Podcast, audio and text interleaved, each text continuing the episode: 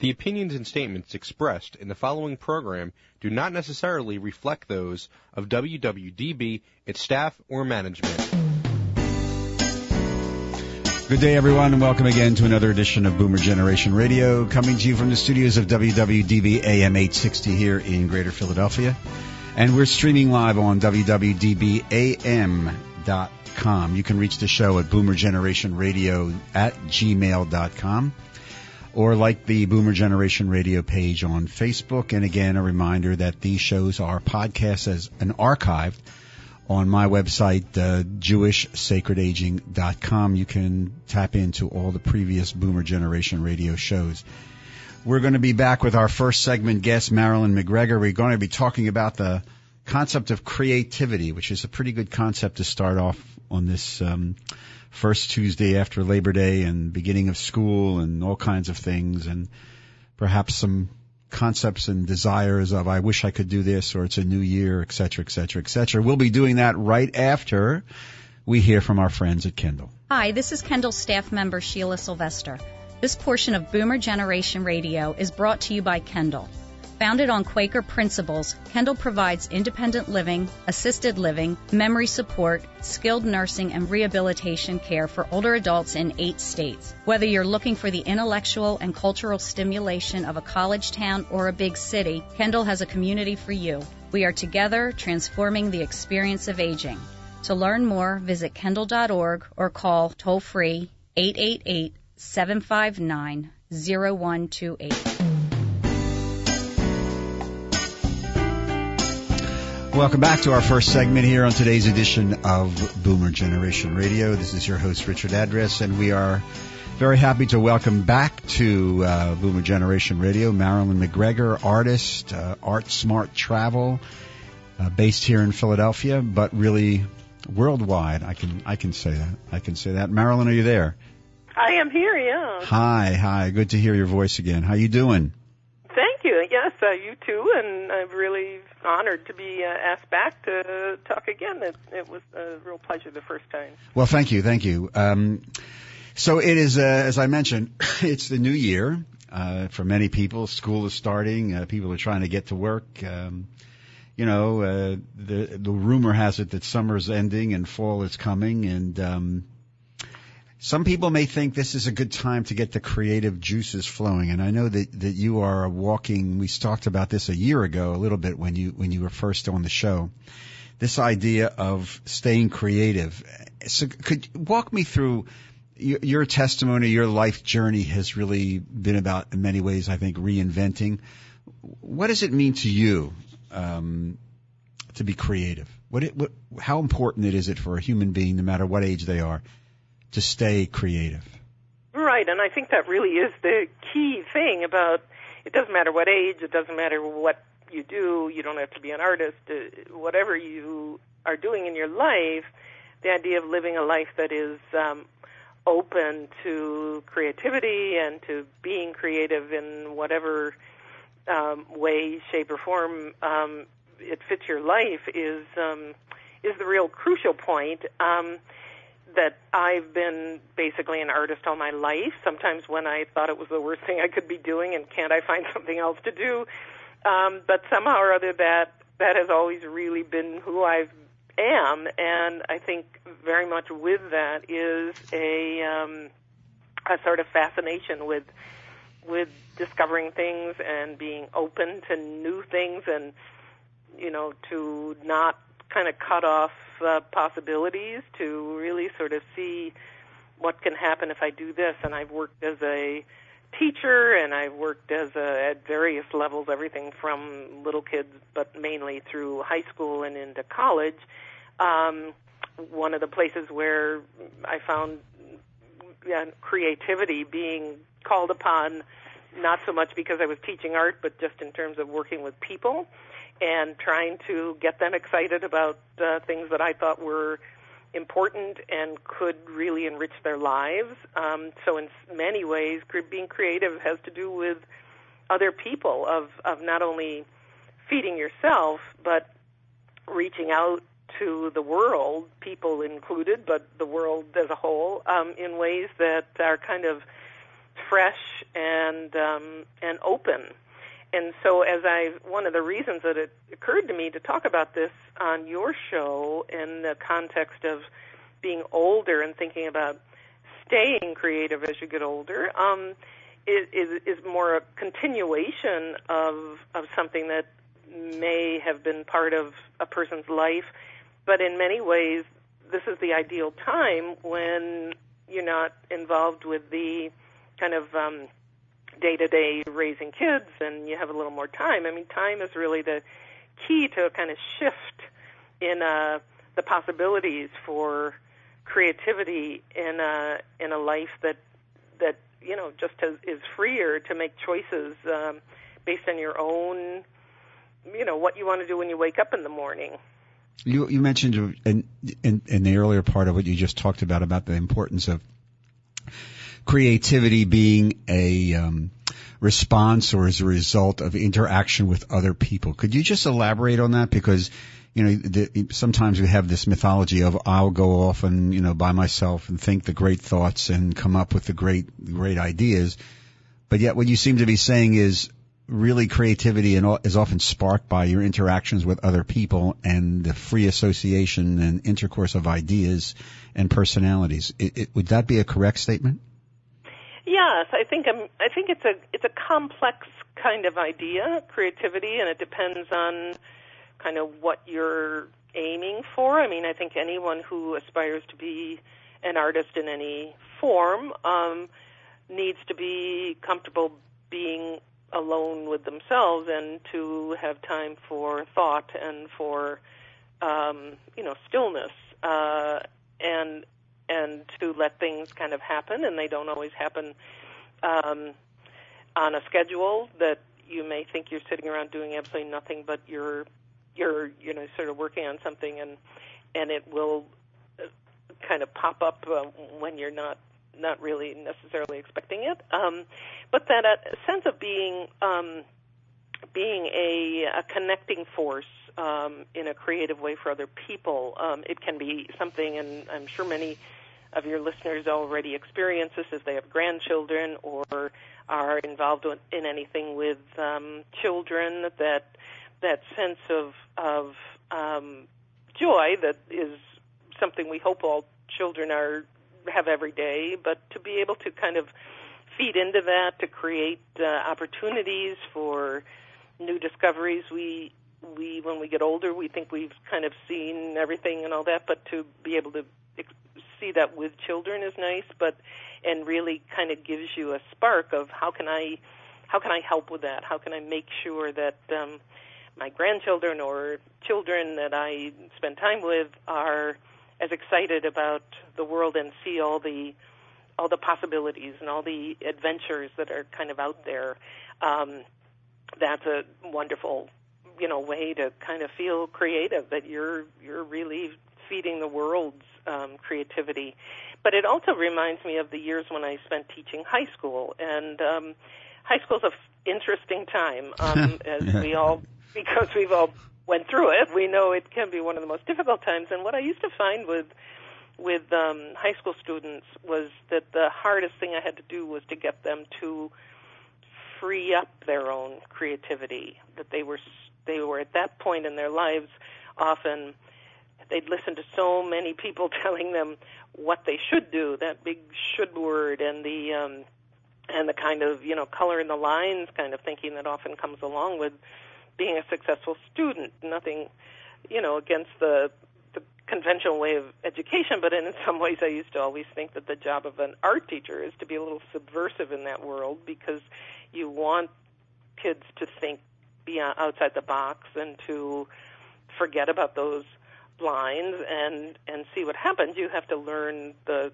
techniques and the craft and all that, but to kind of get past the the um, conventional thoughts that that are, I think, in some ways a developmental phase, but for many people at that high school age, but that they've got so much waiting, and once they, if they can kind of break free of that, um, they really make a jump that that serves them well all their life. And so, part of my, a big part of my teaching was to try to figure out projects or explanations, a way to use words or to set examples or something that would show that you don't just take the first idea that comes along because it's kind of going to be the most conventional one. You kind of work through that and you get past that and and you sort of believe that in yourself as a as someone who can bring a fresh perspective to things.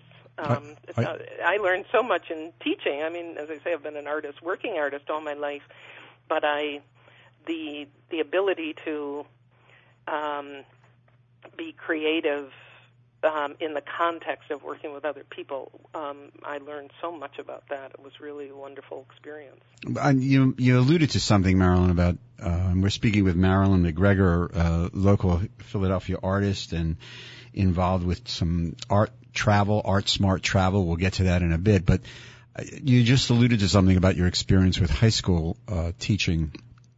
Is it your experience as a creative person dealing with art and the artistic mind and model that a lot of the culture just um, educates out creativity as people go through the system that they that you know you said kids have it innate, innate in, innately but you sort of like alluded to the fact that as they go through the system you know middle school high school co- college there's a lot of the system that sort of like programs the risk taking creative thinking outside the box out of them is that your experience? Well, I mean, to a certain extent, there there's always going to be that because um, it isn't it isn't just schools and things like that. It's the fact that um, we uh, live in a world where um, the you know life is expensive, and we expect our children to be able to come out of school able to make a living. And and even though there are many, many, many ways of making good livings in um, creative fields that is not often what seems the safest to parents and, and people who are who are bringing up children up to adulthood. And and you know so it's not it's not a necessarily a negative thing. It's a protective thing um, of trying to want your children to be safe and well cared for and be able to take care of themselves. I have a daughter who's in her 30s, and um, you know that was always something I wanted, but because um, you know that's not my background, and I know that that it is. I think it's a very brave thing to actually be a professional creative in this world because there is so much worry that a creative life doesn't lead to a secure life. That's, as I say, that's not true necessarily, but being creative professionally is very different from just being creative in your life. Being creative professionally means that if you really want to do that, you have got to be the smartest person in the room. You've got to be the most disciplined. You've got to be the most organized. You've got to accept that there's a lot to it that isn't just sitting in your studio creating beautiful things, that there is a great deal more to it, but that is really not kind of what I'm thinking of today. It's just more about um, it is too bad that the world um, kind of brushes aside um, the possibilities of a creative life um, and sorts directly to things that seem to be more, um, you know, more more practical or pragmatic when when there are so many possibilities in a world that is so visual and so um, so full of um, ways, and I'm as a visual artist, I'm thinking mostly visually, but there's certainly all the other wonderful performing and, and other types of arts, uh, literary arts. Um, but you know, humans are always always going to need um, the uh, creative fields, even if they aren't willing to pay for it. And of course, that's that's a whole other discussion right. about how much we're able to we're willing to pay for the things that really feed our soul as opposed to the things that feed our bodies. Well, speaking of p- uh, paying for that, we'll be back with Marilyn right after this message from our friends at Kendall. Hi, this is Kendall resident Harry Hammond. This portion of Boomer Generation Radio is brought to you by Kendall Outreach.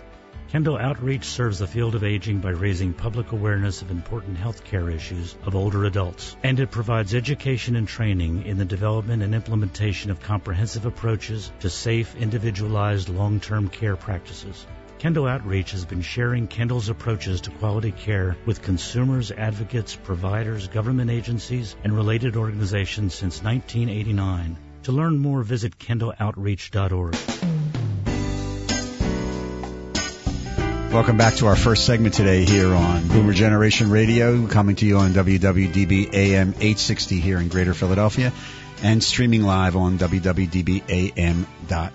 with Marilyn McGregor, local artist, creative mind, etc., talking about the role of creativity in our life. And I, I, Marilyn, I want to ask you a question about specifically, you know, as people getting older, boomers, um, the the spark of creativity does not go out. Uh, it's as we talked about in before the commercial. Uh, it's not age defined. How do you deal with? How do you encourage somebody now transitioning into that third stage of life in their 60s, 70s? to be able to understand, to accept, to take the risk of, of being creative? How do, how do we continue to flame that spark of creativity, regardless of what that creative mind may, you know, may, may choose to do? Yeah, I, I think you pointed out a couple of things. That that sense of taking a risk and and being willing to kind of um, let yourself go into something that may not feel familiar. Um, if someone has perhaps retired from a job where they knew exactly what they were supposed to be doing and were very much in control. That idea of um, stepping off into something that um, is less um, predictable um, is both exciting and kind of fearful. And um, but I think it it can enrich. Um, just day by day, it can enrich things. As I say, I think the real sort of gift of of the older phase of life is time, and and but that can be a double-edged sword. There can be time that used to be all assigned, and you knew where you were going to be and what you needed to do. And I think that um, that idea of of using that time in a way that you haven't used it before that is a risk but that is also so exciting and and of course if you really don't have um any sort of reference point in in your life in terms of doing something that is specifically creative. There are many many ways to get started, and so it is a perfect time. And uh, many people know this. I'm not really saying anything new. To take classes, to take art classes, to try taking a clay class, a ceramic, you know, wheel throwing, or you know something. I mean, it's kind of like you don't have anything to lose except your fear of doing something new. Um, you aren't trying to get a job. You're not trying to um, build a resume. You are really trying to just um, make your life as rich as possible using what you have a lot of, which which is more time than you had when you were younger. Um, I think of a friend of mine who's in her 60s who um, has just returned to doing watercolors, where she'd done some when she was younger, and then she you know has done a lot of other things professionally and all that, and she has just um, come back to that and she's taking a class at one of the there's a number of good local places to take um entry level or more sophisticated classes art classes um as well as writing and things like that you probably don't want to start becoming a dancer although yeah. there i'm sure there are people out there who could but but something that you can feel safe in terms of um you know, in a in a context. And um, but she's just having so much fun, and she keeps putting her things up on Facebook, and it's kind of like, wow, she's really discovered something about herself that she's delighted to um, find, and that is sort of amazing everybody who knows her because we had no idea that that was um, part of her, um, part of who she was, um, and that sense of discovery. And she, and again, she's not doing it to be published or to sell in a gallery or anything. She is just really finding a kind of rich source of of enjoyment and um, satisfaction. You uh, provide opportunities, if I'm not mistaken, um, and I just want to mention this before we start running out of time for this segment. The the creative urge of, through art, um, through travel. Uh, you you still take people on travel trips to Paris to explore the art of Paris?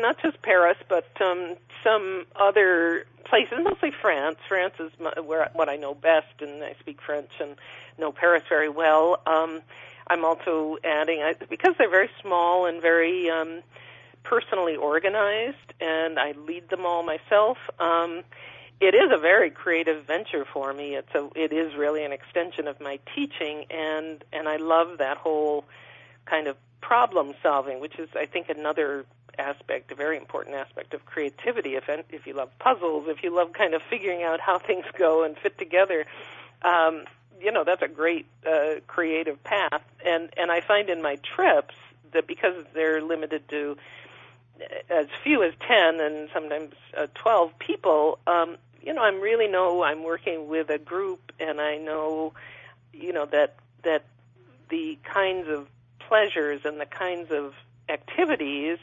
balancing a sort of, um, sort of, uh, adventure quotient with comfort and with, um, familiarity, becoming familiar, familiar with an unfamiliar place and, and the enjoyment of good foods and wines and and all that the the sort of balancing of all that and putting it all together so it becomes this kind of mosaic of experience is really really fun for me and has been wonderfully successful with my trips.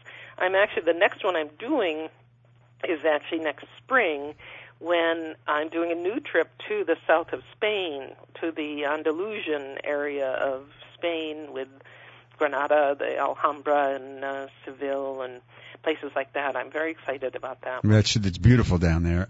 So mm. let me ask you a question before, because we only we're going to start to run out of time on this segment. Somebody wants to pursue this and think this is well, a small group, intimate art, food, wine, wine, food. Um, how do they get in touch with you? How how do they contact you to, for more information? Well, the best way is um, to go to my website, um, which is www.artsmarttalk, all one word, artsmarttalk.com. And when you come to that website, you will see the travel um, uh, menu along the top. There's ArtSmart Travel, and there's a um, there's a button uh, uh, for you know, blog, contact about, mostly just a way to get in touch with me and a little bit about who I am and how it works. But you can see on the front page of the website as well as under the heading of Art Smart Travel, you can see the descriptions of the trips and and some testimony from people who've been on them and um, and another little section called What to Expect from an ArtSmart tour. And and many of the people actually most of the people who come on my trip are kind of fit into this demographic of older people who are wonderfully open to experience and really excited to be with somebody who who um you know first of all I I understand that we're not all going 100 miles an hour every day and you know that sort of balance of the of the real fun and excitement with that sense of wanting to um be in a place and and sort of learn about it um without climbing mountains are these like week long or ten dayers? Yeah, or? yeah, eight, eight. Most are eight days. The one to Spain, is, which actually is full, although I will certainly take a waiting list and would love to build up, you know, the next group for it. Um, but they're eight to ten days. And uh, they all leave from Philly or New York? Well, I, they all meet at the destination, so I. Ah, I, uh, okay. I okay. have people arrange their own travel because then people can use miles or can go other places or however they want to do it. But we just begin and end at the hotel that is the um, base for the uh, trip. So I we we have time for one quick question, and, and it's a real simple one. Um, looking forward, looking backward for people listening, what's the greatest challenge that you've encountered in your life in continuing to be creative? What's the greatest stumbling block that you see? I think I think it's probably just believing in myself, belie- believing you know it, it is part of the creative life that you um, spend a lot of time thinking about your own ideas and to um, and to remember that your perspective and your viewpoint is um, valuable and and any artist any creative person will go through ups and downs of um, doubts and and looking in comparisons, one of the biggest enemies, of course, is comparing to other people. Um, you know, and that certainly goes up and down, and and it is certainly nothing to get discouraged. It's something I, as I say, my daughter's a creative person in the writing field, and we talk about that. You know, you just have to understand that that is part of the deal. That you will get discouraged, and you just need to take a walk around the block, or go get an ice cream cone, or you know, do something, and then come back. or go to Spain, and, or go to Spain, yeah, and have right, some food exactly. and some wine. it's just sort of part of the it's like a you know an athlete training. You just have to understand that part of the pain of being creative is that you are going to have times when you look at yourself in the mirror and say, you know, I'm full of baloney, and and you're not. You just need to get past that and get on to the next thing. So, So and, we've and actually, it's one of the little keys I always think is a great. I've had this as a recommendation and pass it on. Is that if you're working on something creative and you've got an idea and all that sort of stuff, um, you know, don't try to finish it before you go to bed. You know, leave something to get up, look forward to to get up When you get up in the morning. the next day. All right, thank you, Marilyn. Marilyn McGregor, artist, local artist, uh, travel guide, raconteur, creative genius, and um, again the website artsmarttalk.com to get some more information about her trips and her work. Marilyn, thank you once again for uh, being a guest here on Boomer Generation Radio. I wish you continued success and uh, travel safe. Okay. Okay, great. Thank, Thank you. very Thank much. you. Bye bye. We'll be back with our second segment with Dr. Uh, David Laskin to talk about. We're going to switch gears a little bit. Um, talk about something that's uh, really increasingly of a concern with many of our generation. That's sleep apnea, and we'll be doing that. We're going to take a little musical break. It's a quiet day here and uh, sort of mellow, and we'll have a little mellow Johnny Mathis.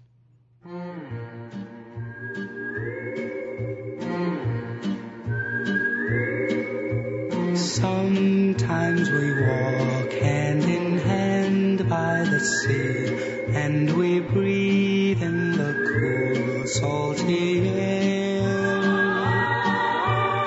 You turn to me with a kiss in your eyes, and my heart feels a thrill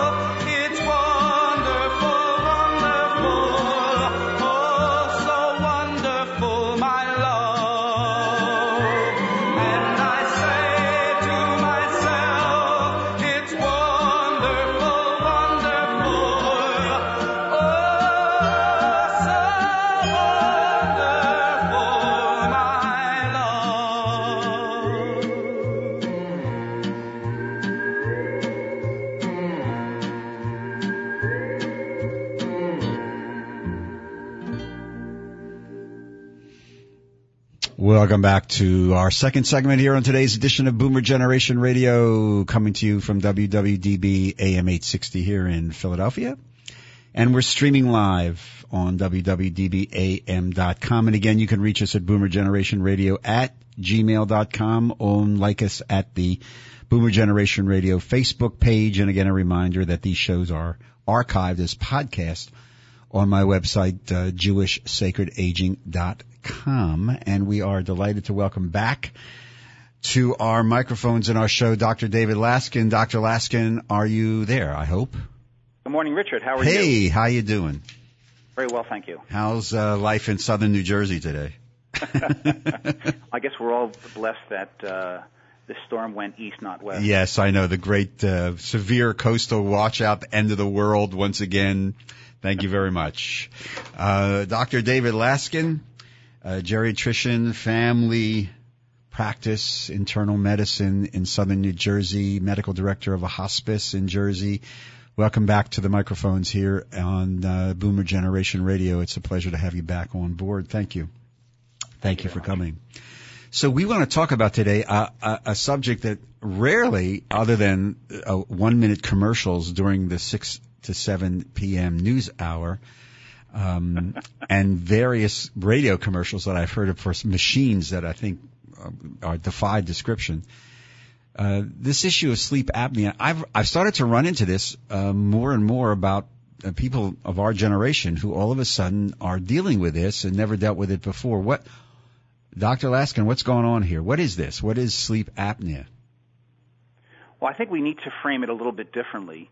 That sleep apnea is one of several different sleep disorders that all of us have.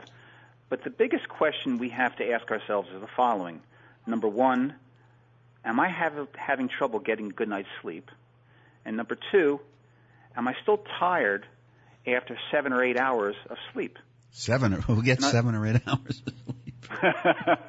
so unfortunately, about 70 million people in the United States suffer from a sleep problem, which could include poor sleep habits, depression, restless leg syndrome, narcolepsy, and the big boy, sleep apnea. Wow. How many uh, people? How many people? How many people did you say? 70 million. That's a big number. That's a huge number. Right. And uh, there is an organization, Richard, called the National Sleep Foundation that say that uh, in a survey they did that 70% of people they surveyed found that their doctor never even asked them about their sleep habits, and that a majority of these people feel that this is going to get better without any kind of uh, therapy. So it's a, very, very alarming number. Now, 25 million people have sleep apnea, and this startling thing is 85% of them, 85% have never been diagnosed. Oh. What, so that, what? That's scary what, stuff. What exactly? What is sleep? My understanding from friends of mine who say they have it, and I have some friends who carry around these machines, um, CPAP machines. It's a it's a it's a, dis, um, a disorder or interruption of the normal breathing patterns during sleep. Is that correct? Okay, so apnea, the word apnea means a disorder where someone stops breathing while they're asleep for greater than 10 seconds. That's oh. an apnea period. Oh, okay. That means. That, that's. Go ahead. Go ahead. No, no, no. You're. So that, that's a, that's a major insult to the body. Ten seconds. Ten seconds is, is considered something called an apnea period. And I think what we need to do is we need to first set up what sleep looks like for us and how boomers are affected as we age, and then understand what sleep apnea is all about. Go ahead. So there are two types of sleep that we have. One is called non-rapid eye movement, non-REM, and the other one is called rapid eye movement or REM stage sleep. And all of us are aware of REM stage because that's when we dream. Uh, and that represents the mental acuity that we need to have proper thought processes during the day when we have proper REM stage sleep. The non-REM has four stages in it, and when you combine the non-REM and REM, it lasts about 70 to 100 minutes per cycle. So we have hopefully four or five cycles a night of these non-REM REM stages.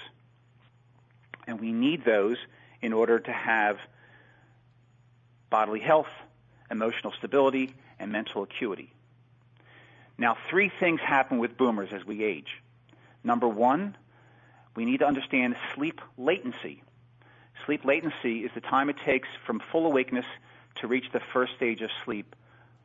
And that, unfortunately, increases with age. So it takes us longer to fall asleep. The second thing we have to look at is sleep efficiency, which is the time spent in bed divided by the time actually asleep. The higher the number, the better, but unfortunately for boomers, as we age, it decreases with age. Kind of make the analogy of fuel efficiency of a car, miles per gallon. So as we get older, we don't have as much efficiency. And as we all know, we get up earlier than what we did uh, as a younger person, and we go to bed earlier compared to a younger person. So those are the three things that are affecting boomers as we sleep. So now, in terms of looking at sleep apnea, yeah. there are three types. The biggest one we know about is called obstructive sleep apnea. That's the one we all are aware of, the snoring. And the reason why we snore is because the muscles of the upper airway, such as the palate, the uvula, the tonsils, the muscles in the back of the throat, relax and the airway collapses, blocking the intake of air. What happens then is that drops the oxygen level in our arteries, which sends a signal to the brain to say, hey, wake up. And we wake up with a startle and a snort and a gag, but we don't remember this when we sleep. And so we wake up tired because we keep having these periods of apnea and these startling awakes. The second type of sleep apnea is called central sleep apnea, which is a bad actor, where this time the brain fails to send a proper signal to the diaphragm and the chest muscles. The airway stays open, but the body forgets to breathe. And that could be seen in strokes, uh, end stage emphysema, narcotics, heart failure, morbid obesity. And then the third stage of sleep apnea is the mixed bag of both central and obstructive sleep apnea. Wow. yeah, like, wow. I mean, this, it makes you not you know, want to go I, to I sleep lecture, tonight. like, I may stay awake all night. well, yeah, your your sleep sleep efficiency is diminishing and your sleep latency is increasing. That's right. Wow. Oh, okay, but so in all, in all seriousness, this is obviously with with with so many million people being affected by this, and does this does this syndrome come on more as we get older? Absolutely, and I'll talk about that in a little bit. But so, so what's the big deal? So you have sleep apnea. Who cares? Yeah. Well. Why is that important? The person well, sleeping next to you shown. may the person sleeping next to you may care. Well, you know that's interesting because usually it's the person next to you that notices right. the problem firsthand. You know, giving you the elbow in the side or saying, you know, you snored last night, or boy, I, I had to move out of the room because you were so noisy. But so, so what did you have sleep apnea? What's the big deal? And the big deal is that the more severe the sleep apnea gives you a higher risk for heart attack, right. stroke, hypertension, diabetes, nighttime urination. You know, men get up in the middle of the night because of their prostate, but it also could be because of sleep apnea. And lastly, what about all the people that wake up tired that have to go on the roads driving and putting others at risk because they are sleep deprived? So this is this is a big big issue. So, given that, and, and and given the fact that somebody may say, you know, I have this situation, how do you begin to deal with that? I know these machines are out, but obviously there's no medication. Well, you don't take medication for this, do you? That's correct. You don't take medication. But first of all, you need to find out who are these people. And there are two tests that are widely used that even you and I can talk about with friends to see if we can help identify whether they have sleep apnea or not. The first one is called Epworth, E-P-W-O-R-T-H, after Dr. Epworth, and he had a sleepiness scale that looks at eight questions. Do you sleep during sitting and reading, watching TV, sitting inactive in a public place like a theater, as a passenger car for over an hour without a break? Do you need to lie down to rest in the afternoon when possible?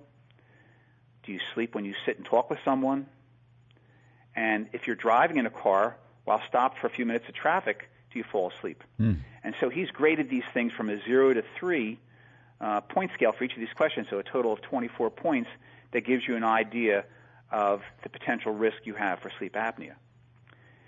And then the biggest thing that I think would help everyone out there in Radioland is something called the Stop Bang B-A-N-G questionnaire. It's a mnemonic for eight things. S is for snoring. So do you snore loudly? Like, can people hear you through a closed door? Or uh, is someone giving you an elbow to kick you over to your side? The T stands for tired. Are you having daytime fatigue or sleepiness? The O is for observed apnea or choking. P is for pressure. Are you being treated for high blood pressure? B is for body mass index. So that's the number of inches divided by pounds. And usually a body mass index of over 35 is the number that you worry about. A is for age. So the older you are, i.e. over 50, X, uh, the higher the risk for sleep apnea. N is for neck circumference. So men who have a neck circumference greater than 17 inches or women at 16 inches uh, are at higher risk for sleep apnea. And the G for stop bang stands for gender. So men have this much more frequently than women. Hmm. So this this whole phenomenon, going back to something that you that you really started with, of sleep, we take for granted, but really this is something as we get older we should be very very cognizant of because obviously from what you're saying and implying, lack of sleep or sleep disturbances like sleep apnea or restless leg syndrome, et cetera, et cetera, really will have or can have other health implications that are quite serious. Is that correct? Devastating impact, sure. And think about it, Richard. We spend one third of our lives asleep. Hopefully. Although after this morning, I may not. so let's talk about symptoms of sleep apnea because there's a ton of them. And we talked some of them already about loud, persistent snoring, brief episodes of choking or gasping during sleep, excessive daytime sleepiness, diminished energy, irritability, personality changes, morning headaches, loss of concentration, frequent nighttime urination, falling asleep at inappropriate times, nighttime acid reflux, mm-hmm. dry throat, very importantly, diminished libido, and lastly, memory loss. So lot, lots of stuff. I mean, wow. you know, staggering, staggering disease, and that's why we talked about it at our last get together on the radio. That we need to talk about sleep apnea. We have to bring out the message to people. They have to be alerted to this. Well, we're with Dr. David Laskin, uh, family practice, internal medicine, geriatrician based in southern New Jersey, medical director of a, of a Jersey hospice. We're going to be back with Dr. Laskin to explore some of these uh, implications that he's raising right after this message from our friends down the street at Kendall. Hi, this is Kendall staff member Sheila Sylvester. This portion of Boomer Generation Radio is brought to you by Kendall Outreach. Kendall Outreach serves the field of aging by raising public awareness of important health care issues of older adults, and it provides education and training in the development and implementation of comprehensive approaches to safe, individualized, long term care practices.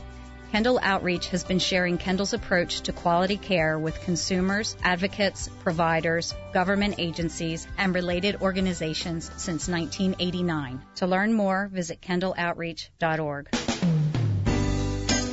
Welcome back to our second segment of today's edition of Boomer Generation Radio here on WWDBAM 860 here in Greater Philadelphia.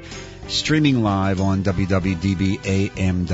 We're back with Dr. David Laskin talking about um, the issue of sleep apnea. And, and this is uh, really uh, 70 million people, according to Dr. Laskin, dealing with sleep issues and a significant numbers of millions of people dealing with sleep apnea. And we've talked about some of the the symptoms and some of the tests for this and some of the implications health wise. And before we took that little break for Ken, uh, for Kendall, Dr. Laskin was talking about some of the implications health wise.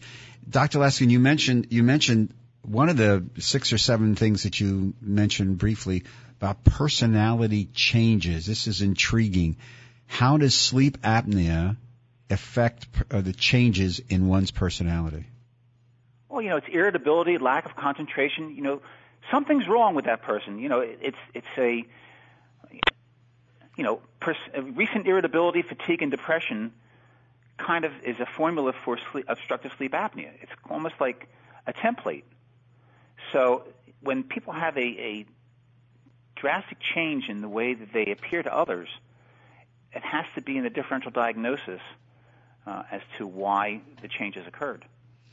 And why don't you mentioned this also before, which I found fascinating? You, you said the majority of people, when they'll go in for an exam or physical, if they do that, that this is rarely mentioned. Is this why? And is this changing? Because so many boomers are. I don't know whether it's changing, and I know I know in my practice it's uh, paramount. I, I have that as one of my questions during my history and physical examination. But think about it. You know, unfortunately, in today's society, uh, the primary care doctor has less and less time to identify all the issues at play, and therefore the top priorities take preference, i.e., high blood pressure, heart disease, lung disease. Uh, the subspecialists are not going to spend time doing this. You're not going to have a conversation with your cardiology about a cardiologist about this. So it's it's a field that has not been given enough attention and obviously, I think that uh, education in the medical schools is going to have to change to prepare new physicians for this. Now, but I've heard some people who actually go in for sleep monitoring or sleep testing. They'll go in overnight to a clinic or something, and they'll they'll be wired up, and technician will monitor their sleep habits. Is that for yes, this? Let's talk about that. So you're talking about something called a polysomnogram. Okay. Big word yeah. that basically is done either in a sleep lab, right. or you can actually do it sometimes at home. Although the uh, the home testing does not measure sleep as well as the full study in the lab, and it underestimates obstructive sleep apnea.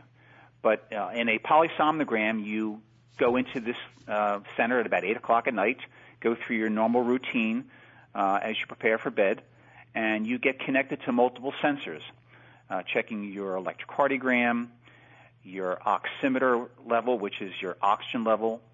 It checks your breathing pattern. It checks noise to see whether you snore. It checks brainwave activities, and it checks muscle activity. So it's a pretty in- intensive kind of study. And what it does measure is something called AHI, the apnea hypopnea index. It looks at the amount of times you stop breathing and the amount of times that there's a reduced flow and correlates it with the reduction in your oxygen saturation. Because again, the, the bottom line is, is your arterial oxygen level dropping enough that's causing the brain to say, hey, wake up and open the airways. Wow. That's the key thing. So the higher this AHI level means the worse the obstructive sleep apnea, which means the higher incidence of stroke, heart failure, atrial fibrillation, and most importantly, a reduction in survival. And that's a staggering statement. The worse of sleep apnea reduces your survival. Reggie White. Reggie White. The... Reggie White died of obstructive sleep apnea. Really? You know, it's, a, yes, it's a scary, scary thing. So you alluded to this before the before the commercial break this seems to be a situation more prevalent with people as as we get older, baby boomers especially. And and the reason for that is because our our bodies themselves are changing and there's more just stuff going on. I mean that's stuff, a right. that's a that's a non-medical approach. Oh, I thought that was a medical stuff. term. Okay, I'm sorry. stuff. well, you know, uh, you know unfortunately, uh, age and and um, increased weight inactivity, um, all those things add wow. uh, to the problem. And again, we have a reduction in our efficiency of sleep, so it just piles it on. So, so you know, you, this is amazing because. So, is ec- keeping the body moving, exercise, and body movement, to quote uh, 12th century physician Moses Maimonides, is that a way to deal with this? I mean, absolutely. And what about so these mach- what about these machines? Yeah, let's talk about treatment a little bit. Yeah, yeah, because so, we only have about seven or eight minutes left in this segment. So okay, go ahead. I, I, I got it. I got it together. So, people that you're going to run into in terms of assessing your sleep uh, apnea would be a pulmonologist, who are usually the sleep specialists, an ENT doctor, a general surgeon, a dentist, your primary care physician, and there are multiple different uh, modalities for treatment. And unfortunately, when you have multiple modalities, means that not anything is really the best. But you've mentioned CPAP, continuous positive airway pressure, and that's the first line of therapy and the commonest treatment. For example, my, my good friend Ed uh, was diagnosed with sleep apnea. It has made a difference in his life. It's, it's a portable machine. He's able to go anywhere with it, and it's improved the quality of his life. Unfortunately, only 50% of people can tolerate it. Ba- basically, it's like a, a vacuum cleaner in reverse. And it's a pneumatic splint that pops the airway open at night, but you need uh, heated humidification. And therefore, it's a real pain to wear. Either you wear a mask or nasal pillows. Uh, and so, with 25 million people uh, suffering with obstructive sleep apnea, you know that technology is going to change. But the latest thing has been something called Inspire therapy. So think about this, Richard. Surgeons are putting in an implantable sensor right above uh, the, the sternum that senses breathing patterns and delivers mild stimulation to the key airway muscles and helps keep the airway open during sleep. Very cool, very, very new. Wow. Uh, and if you uh, Google Thomas Jefferson University Sleep Center or Robert Wood Johnson or the Mayo Clinic, you can read about Inspire Therapy. It's something that's brand new. It's going to be in the literature, and it's something very exciting. But other simple things could be losing weight, stopping smoking, exercise. They've shown studies that going to a physical therapist helps reduce sleep apnea.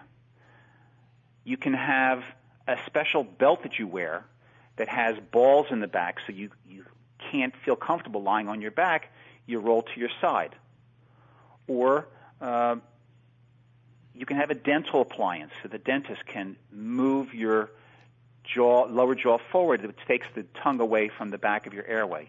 What about these pillows that you see advertised? Yes. So Real- the, really? vertical pillows. Really? Right. So it encourages you to lay inside because again, think about it. Gravity when you're lying supine, we all like to lie down on our back.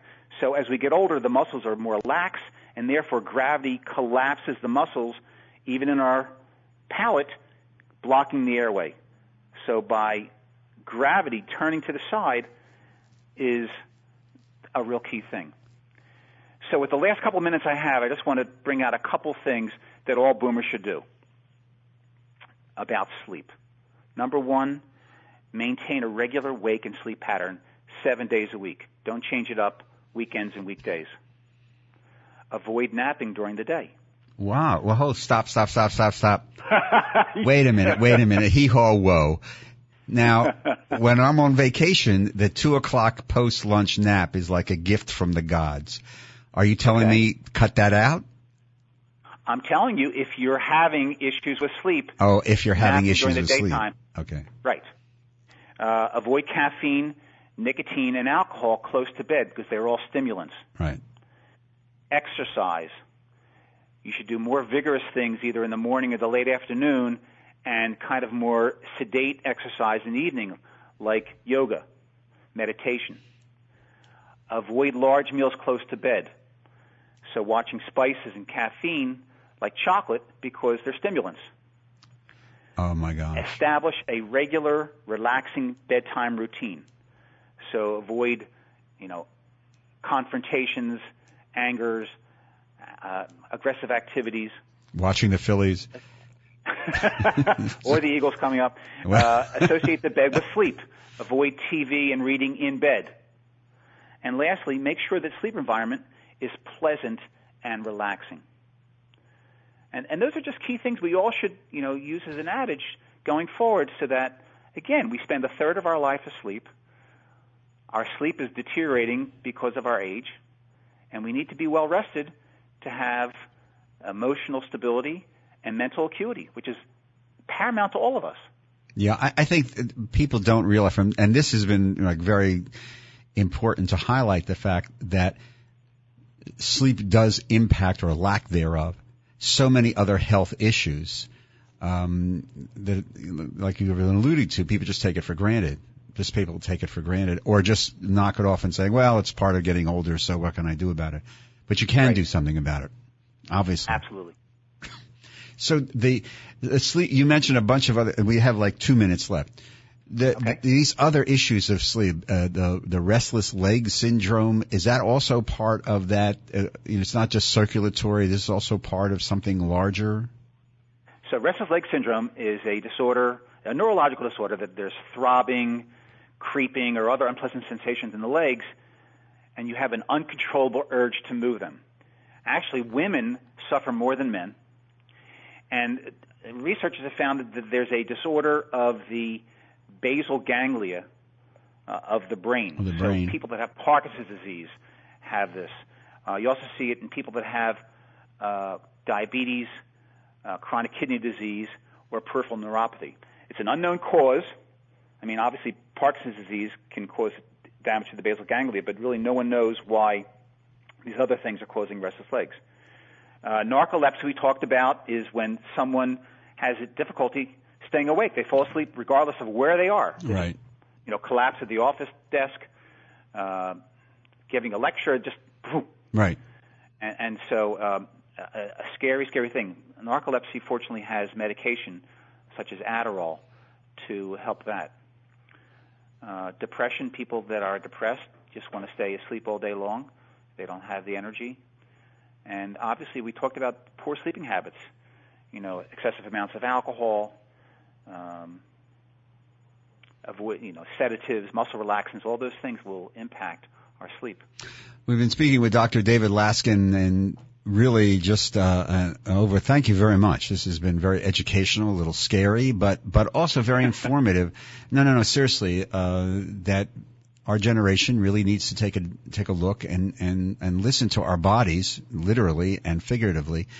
Um, and deal with these sleep issues because, as you said, this has uh, implications for our general health. So, Dr. David Laskin, once again, thank you for coming back uh, um, on your regular visit. I look forward to to our next go around in a couple of months. So thank you. Uh, sail home and uh, just take care of yourself. Stay healthy, and uh, I'll see you soon. I hope. Thank you, Richard. Thank you very much, Dr. David Laskin. To all of you, thank you for joining us here in another edition of Boomer Generation Radio. We'll see you next week here on WWDB Tuesday mornings at 10 o'clock Eastern. In the meantime, stay safe, everyone. Have a great week. Take care. Bye bye.